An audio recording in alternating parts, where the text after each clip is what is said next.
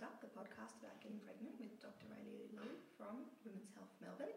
Welcome, Raelia. Thank you. Today we are talking about your lifestyle and perhaps what changes you need to make when you're trying to get pregnant. Um, there's a few things on your list, Raelia. What do you want to start with? Well, look, I, I think maybe just the basics um, let's start with, and then we can maybe go through some questions that patients ask often. Uh, so, in terms of some of the lifestyle factors, uh, there are some, some obvious examples where it's probably a good idea to um, change your behaviour quite a while before you try to conceive. A, good example of that is smoking. Yes, that's, we know that has lasting effects. Yeah, it's got lasting effects both for egg and sperm, and particularly in terms of effects on sperm. Uh, you really do have to stop smoking about three months before start trying to really get the benefit of, of stopping because cigarette smoke contains not only uh, not only nicotine but it has all of these toxins and they're emphatically bad for sperm in terms of the motility and the number that are normal and, and even of the normal looking sperm there can be quite significant DNA damage in men who smoke. Uh, and it doesn't necessarily mean that you won't get pregnant, but if things are suboptimal in other ways, then it might be kind of the straw that breaks the camel's back, so to speak. Uh, and also, even in fertile couples, we want to make babies as healthy as possible and, and prevent really serious disease in our in our babies and things like asthma and things like allergies and things like cot death are more common in babies born to parents who smoke. Uh, in terms of a woman having miscarriages, it's more common if both the woman smokes, but also if her partner smokes. So that's something to really work on preconception. In terms of a woman, um, so stopping smoking does reduce your chance of having a miscarriage. It reduces your chance of having an early menopause, actually. Yeah, so women who smoke go through menopause a bit earlier than women who don't. And it's just the toxic effect of, of cigarette smoke over a lifetime on our ovaries. Uh, but that's something that really is super important to stop, you know, for other health benefits as soon as possible um, or not to start.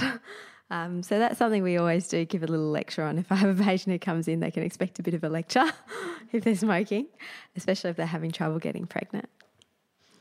Uh, and in terms of that, if you're interested in watching me lecture on, on video, I did a video for uh, Your Fertility, which is a fantastic website with lots of information about how we can optimize our, our lifestyle preconception. And uh, I did a video on there about all the benefits of stopping smoking when it was um, part of a, a, campaign together with, with Quit, which is an Quit Victoria is an organisation that is dedicated to help stop um, smoking, um, help people who are trying to stop smoking and support them.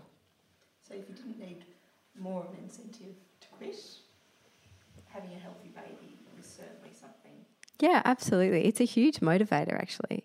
Um, it's hard to stop smoking. It's it's one of those things, you know. It's an addiction, so it's like any addiction. It's really really super hard, and um, and um, you know, women, men, and couples need a lot of support.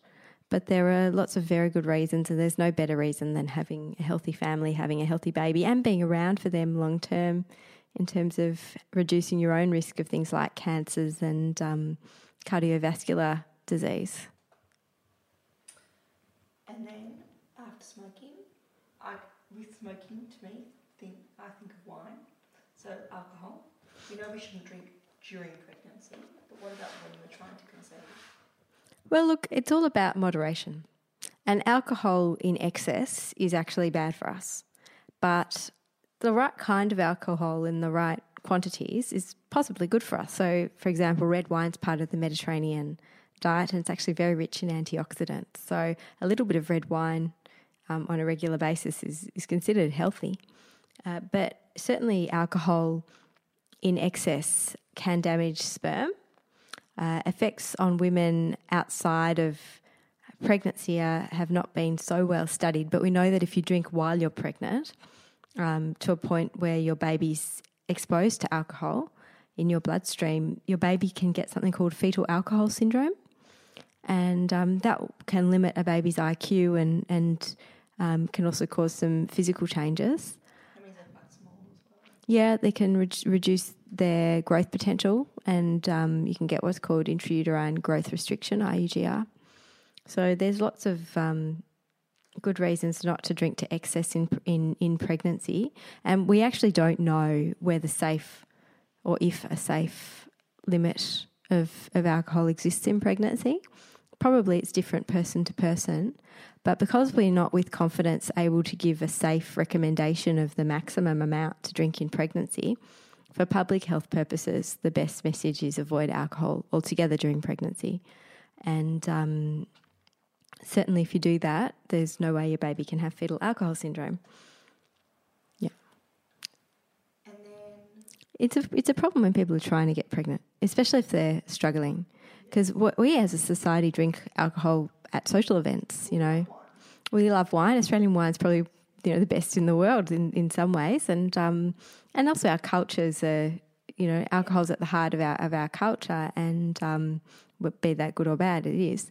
And so when people go to a wedding or when they go to a party, you know, it is. And um, I guess for couples who are trying to conceive and struggling, and you know, it's a long time where if they were completely teetotaling, you know, it might be a long time for them um, with many celebrations and events. Um,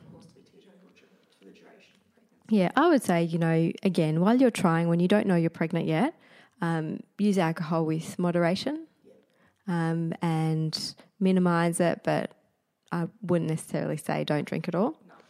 Uh, but once you are pregnant, it's probably worth avoiding. I mean, I think you can take it to extreme. You know, if you want to have a sip of champagne as a toast at a wedding or something like that, I don't see really too much the harm in that. But certainly, the key health messaging would be avoid alcohol in pregnancy, and that there's no safe level of consumption, and so not none at all is is the um, is the dogma. Thank you. And next we have our weight. So weight is always a difficult issue uh, because you know we accept that there's lots of different varieties of normal, but when women and men are overweight, they are not at their best in terms of fertility. So it can express itself in different ways. So men who are overweight, often their sperm quality is not as good as it can be if they were to be fitter and um, have better body temperature regulation. Because when men are overweight, their scrotum tends to be a little hotter. Okay, so then the sperm aren't as healthy. The sperm aren't as healthy, and sometimes they don't make it. If at extreme levels of obesity, men turn off their sperm production a bit, and um, in some men, the intervention of losing weight and optimizing their lifestyle can actually be the difference between conceiving naturally or not. So it's a really important thing um, in some men's health to encourage them to lose a bit of weight. With women, weight can have different impacts. So, some women who have polycystic ovaries or who have uh, a real sensitivity to body weight can stop ovulating once they hit a certain threshold. So, they might stop ovulating altogether, and that really takes them out of the game in terms of getting pregnant. And so sometimes in some women, a, a subtle, gentle weight reduction by lifestyle change will actually help them ovulate and help them get pregnant naturally. And in my practice, sometimes I'll have a conversation with a patient and say, Well, shall we dedicate three months to um, a weight loss of maybe five kilos? And uh, we can use some, some things to help them. Like, for example, we can use medications um, if appropriate to reduce appetite in conjunction with lifestyle change and an exercise regimen and diet. And in the Australian health system, if you are helping someone to lose weight for the purposes of getting pregnant, you can actually access a GP health plan so that you can get some support for them. So, if they need an exercise physiologist to guide them in exercise that they can tolerate, or if um, you need a nutritionist to give advice about um, diet planning, you can get some subsidised visits for, for patients in that scenario under Medicare. So that's very useful. In terms of weight and pregnancy, I mean, we are seeing in our society more and more women and men at the extreme levels of, of obesity. And it can actually be dangerous to assist someone with technology to get pregnant if their body mass index is in the morbidly obese range. And well, 35 is the definition of, of, of morbidly obese. And we, we really see a lot more complications in patients if their BMI is over 40. So that's generally the cutoff um, the, where you'd really want to reassess if things can be done. I was going to think, you know, you are going under general anaesthetic and there's more risks when you're bigger. And also, you know, the, the most risky thing as a fertility specialist that I can do to a patient is get them pregnant. So pregnancy is far riskier than IVF, you know.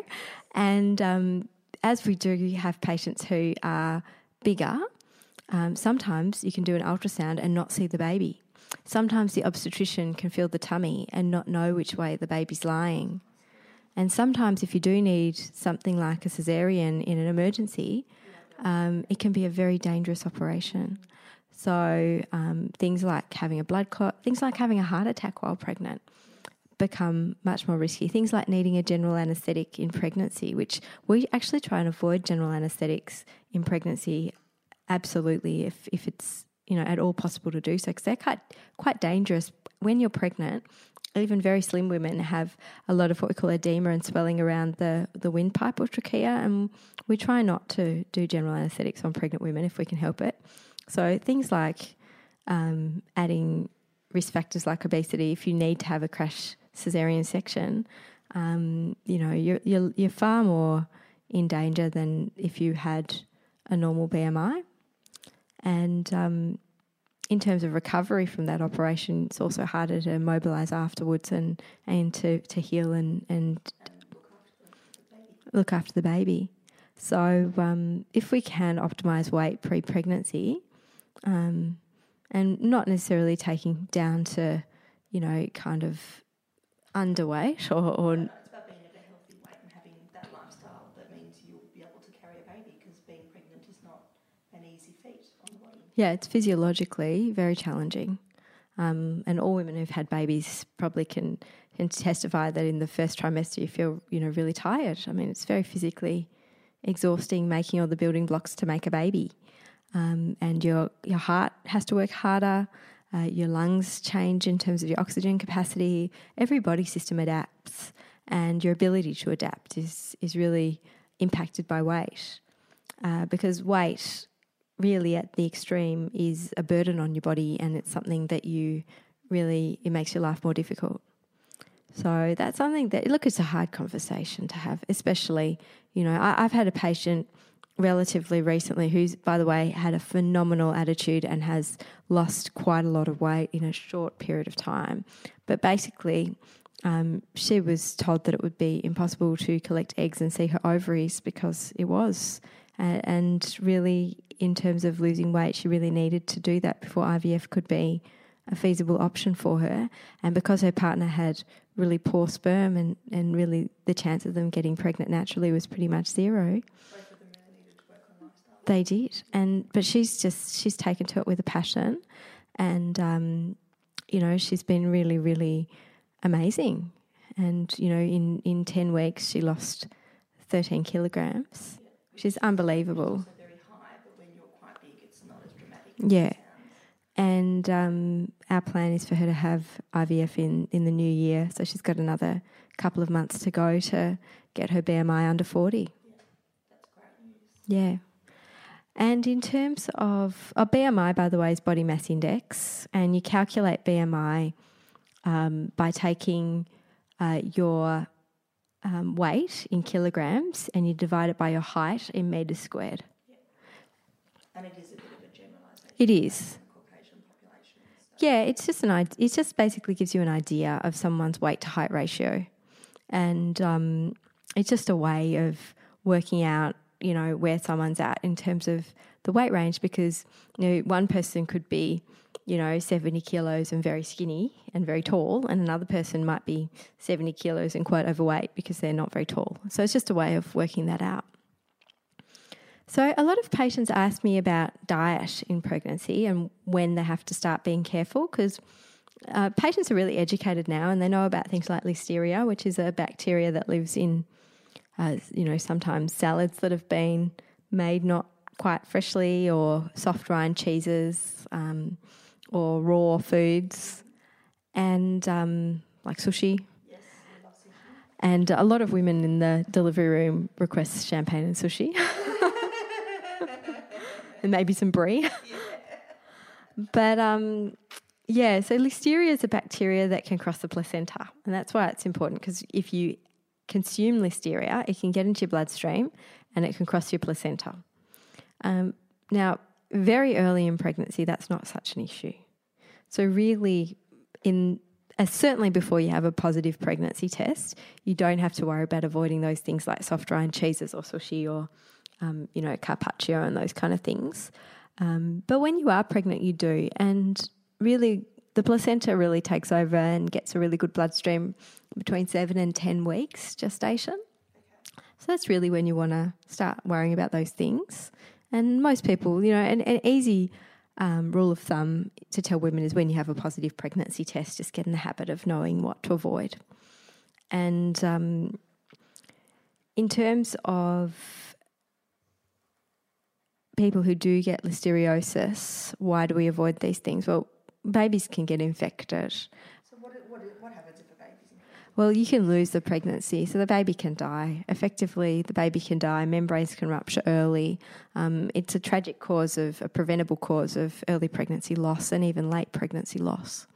So while you know avoiding certain food types is quite an easy thing to do, um, you know losing a baby is quite devastating. So certainly worthwhile as a public health message to avoid those those foods. And there's a nice information sheet on foods to avoid that you can find at the Women's Hospital website in Victoria. So that would be a nice resource for patients if they want to have a quick list of what not to do. But basically, meats, especially, um, need to be super well cooked. You can't have your steak, um, you know, blue. You have to have it well done It's worth investing in a thermometer. 74 degrees is the number. Or just well cooked. most most people most people are okay with well cooked. and um, yeah, just salads are fine if you cut them up fresh, but don't go and have like a sandwich made where the salad ingredients were cut up in the morning. Mayonnaise, avoid unless it was just freshly made by you yourself. Um, Reheated rice. yeah, anything reheated actually. So leftovers are okay if they've been in the fridge for one day, otherwise chuck. Um, so make small quantities often and well cooked. And if you are reheating, reheat hot. And um, in terms of um, completely avoid things like unpasteurized cheeses, need to be avoided. And they're the main things. And the other thing you have to worry about, apart from listeria, is toxoplasma. Yes, that comes from cats. Yeah, it can come from cats.